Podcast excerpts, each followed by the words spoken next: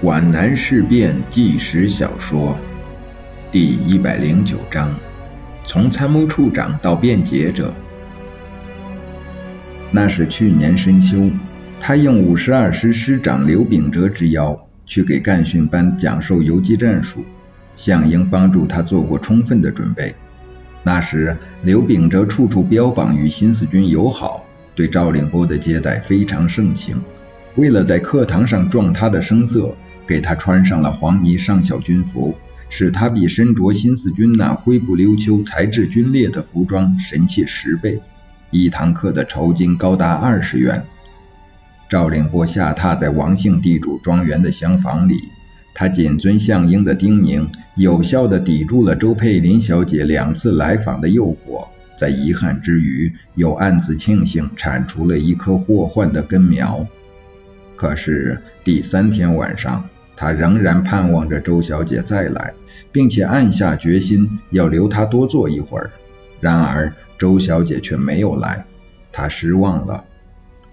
第四天晚上，他做了她不会再来的准备之后，周小姐却又来了，礼物是一束散发着淡淡清香的新菊。赵凌波自感接受这束黄花时的严重失态。赵处长，古人赞美菊花的诗词很多，非是花中偏爱菊，此花开后更无花。你还记得这是谁的诗吗？周小姐，非常惭愧，我不记得了。我是偏爱菊花诗的，在学生时代，我曾写诗歌颂过菊花的休随种草发，顾盼早双开的新歌。历代诗人对菊花都是怀有敬意的。周小姐胸罗锦绣，才思敏捷。我虽然也是武汉军校毕业，毕竟还是一介武夫，我只知道黄巢写过菊花诗，而且原文也不记得了。这并不是缺点，人人都有长短嘛。周佩林肯挚地说，赵处长在短短几天里给我留下了非常深刻的印象。哪里哪里，赵凌波真诚地否认着。周小姐真是过分客气了。我真诚地希望与赵处长成为相知。周佩林惆怅地说，由于两党政见不同，今后见面的机会定是非常难得。但是无论发生什么事情，赵凌波觉得无限情趣进入心扉，带有几分陶醉地说，我绝不会忘记周小姐的盛情接待，我在码头镇还有四天，真是让人留恋啊。我希望你能在这短短一周中过得愉快。周佩林脸上泛起少女才有的那种娇羞，柔声地说，这些日子我将珍藏在记忆之中。那时的赵凌波心惊摇荡，变得语无伦次了。周小姐，我过得非常非常……我听人说赵处长原来也是川军，怎么忽而又投到共军那边去了？周小姐问得非常随便，丝毫没有使她为难之意。但赵凌波听来却非常吃惊，这对他获得周小姐的青睐太不利了。呃，那时年幼，再说也是万不得已。赵凌波说的是实话，却略去了细节。周小姐通情达理的点点头，也不追究。在一九三二年年底，红四方面军主力越过巴山进入川北。那时四川军阀混战方酣，无暇北顾，红军乘虚而入，一举占领通南巴三县，击溃川军刘茂恩的六十五师与竹峪关。那时的赵凌波叫赵宇时，二十四岁，在该师师部当中尉参谋。他年轻英俊，受到女私塾的爱慕。在一个潇潇雨夜，他们正在狂烈拥抱之时，房门被打开了。师参谋长劈面给他两个耳光，当即下令要他两天之内到战斗连去代理连副。赵凌波表示服从，答应第二天就启程。这场冲突及其演变，除他们三个当事人之外，不为他人所知。那天师参谋长白天开了一天军事会议，夜晚睡得很香。突然那昏暗的炮子灯震撼地闪动了一下，他照见了一个极为惊险的场面。屏风后面无声地站起一个黑色幽灵，悄悄地飘向床边。他手里拿的不是刀也不是枪，而是练投掷用的手榴弹。接着是既快又猛的一击。师参谋长只是哼了一声，肥壮的身体一个于大庭似的动作翻到床下，豆腐似的脑浆沾着点点红血溅在墙上。楼门口的哨兵眼睁睁地看着赵参谋夹着塞满军事机密的黄牛皮包扬长而去，内心里还敬佩地向他道了一声深夜辛苦。除了那个被吓破胆的女私塾外，谁也不知道赵凌波投向红军的真正原因。他在红军八年的时间里取得了参谋处长的地位，应该说是非常顺利。呃，今晚月色真好啊。赵凌波怕周小姐寻根究底，便急忙转换了话题。是啊，周佩林立即附和，柔声地说，咱们到院子里走走吧。这天是农历九月初十，当空的上弦月像一叶轻舟荡进一片洁白的云絮里，隔壁的丝竹之声在空气里荡漾，而在遥远的北方，那是南岭方向，有几下枪响划过明净的夜空。啊，赵处长，天不早了，你该安歇了。周小姐颤声地说，再见。月光下的周小姐恰像广寒宫里飘下来的横娥。赵凌波感到潮涌般的骚动的热流从心底里泛滥起来，周小姐那特具的女性气息犹如芝兰芳香浸透她的心肺，较之六十五师那位女私塾更具勾魂摄魄的魅力。那情欲之蟒蛇搅翻了她的五脏六腑，但是她那扑向她的动作只做了一半，就被理智的高墙挡住了。周小姐隐而不发，不无留恋地走了。赵凌波怀着巨大的遗憾和甜蜜的余味，躺在床上做着爱情的梦。是什么力量拦住了他的爱情的俯冲呢？那是早已沉潜在意识深层的一种恐惧。他在六十五师当中尉参谋的时候，就看过德国人写的一本《一个间谍的自述》，那是一个惊险复杂的故事。在第一次大战期间，一个德军上尉在小酒馆里认识了一位迷人的女郎，两人一见钟情，相约幽会。正当两相紧抱，神魂颠倒，如痴如醉之时，女郎的丈夫突然闯入，结果可想而知，上尉被迫当了间谍。后来他感到愈陷愈深，很可能落入万劫不复的深渊。同时他出于爱国之心幡然悔悟，向上司坦白了失足的经过。他的上司将计就计，要他继续同女郎来往，向他提供假情况。于是双方展开了一场间谍与反间谍的斗争。赵凌波不止一次地想过，为了这种短命的爱情是不是值得冒险？难道他也应该像一个间谍的自述中的上尉那样，来一场桃色的间谍与反间谍的斗争？那可真够浪漫的了。赵凌波凭他的情场经验，认为周佩林绝非无耻下流之辈，在他那含情脉脉的明亮的眸子里，透露着坦诚、纯真，还有并非做作出来的庄重和深沉。这其中难道也会有拉他下水的那种不良居心吗？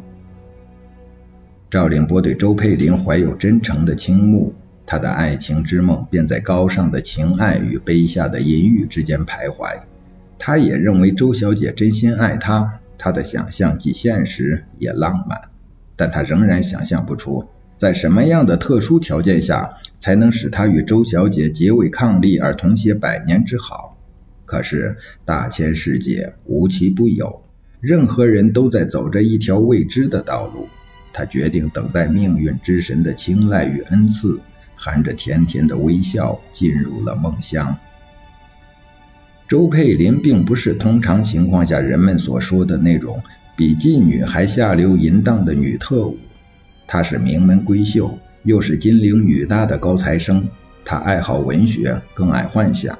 一九三七年七七事变，抗日战争爆发，周佩林中坠了大学学习，报考了胡宗南主办的中央军校第七分校，准备用自己的青春热血和才华报效危亡中的祖国。如果他晚从军半年，他就很可能从苏南到皖南参加了新四军，那么他的人生道路就是另外一个样子。后来戴笠在湖南潜阳举办特训班，向胡宗南的七分校要来了六十三名女学生，其中就有周佩林。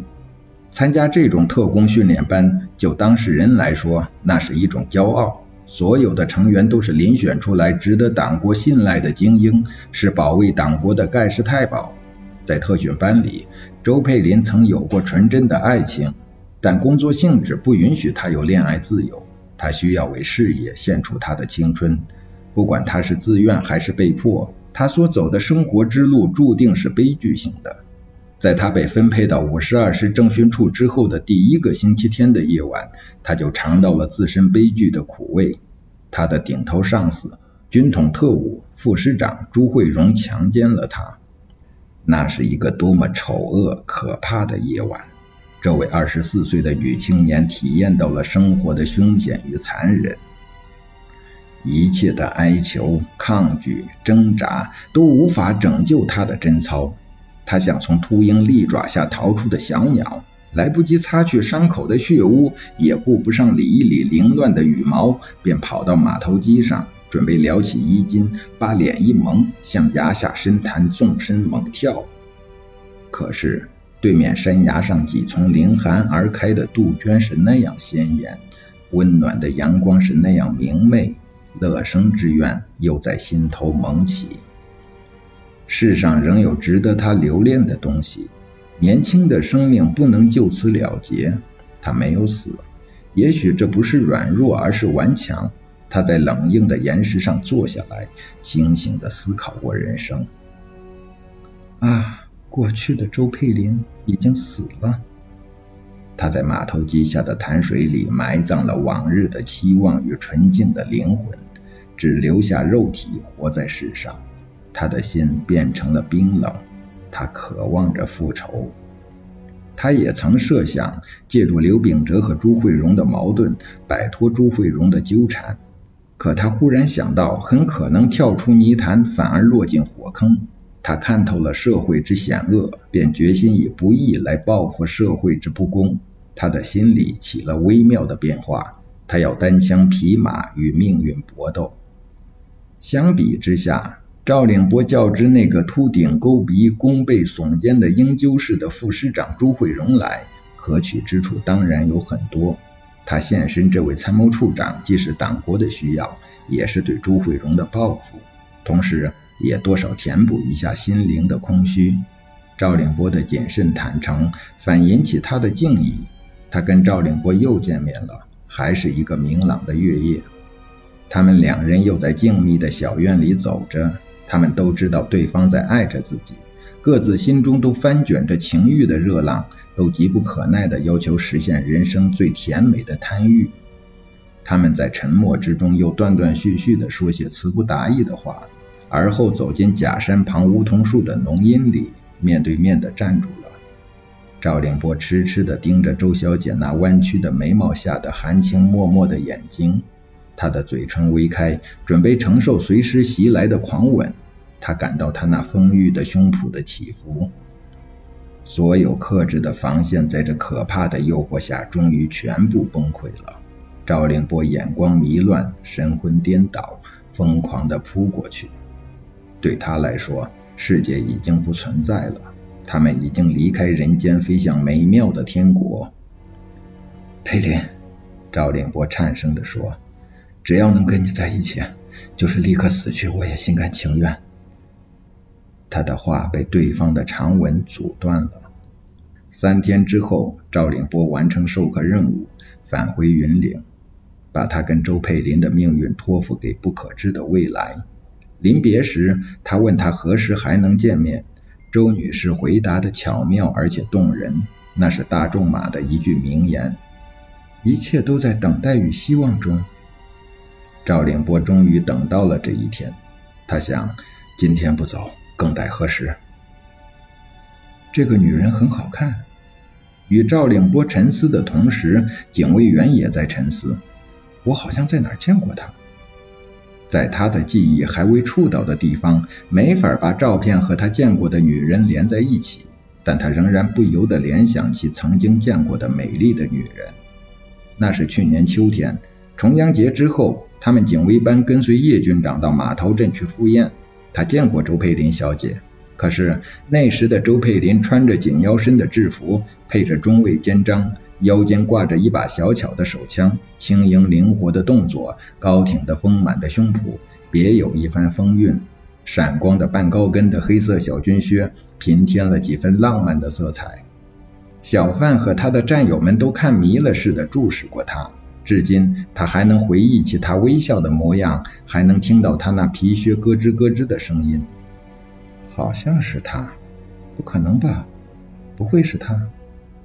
但是小范将他所见的两个美人连在一起，把过去和现在连在一起，在回忆与回忆的相撞中闪着火花。他想到了照片背面的那两行字，那里面有个皖南，这等于给他的联想增添了一个佐证，戳破了障碍视野的那层薄薄的窗纸。这是怎么回事？小范在考虑是不是问问赵处长。他决定试探。